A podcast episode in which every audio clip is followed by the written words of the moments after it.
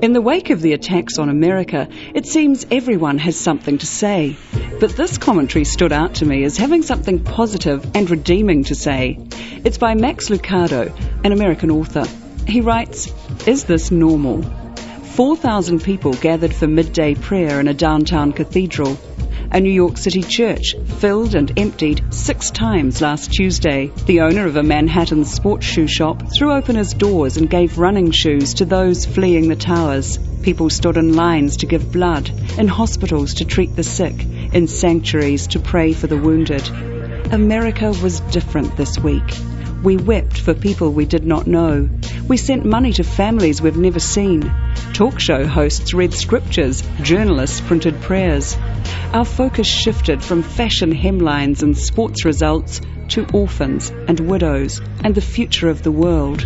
This is a different country than it was a week ago.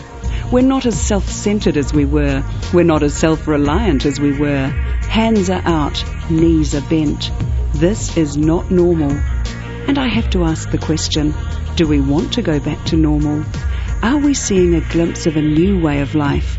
Could this unselfish prayerfulness be the way God intended for us to live all along? Perhaps we can resolve that God being our helper, we'll never go back to normal again. I'm Mary Jane Tomasi.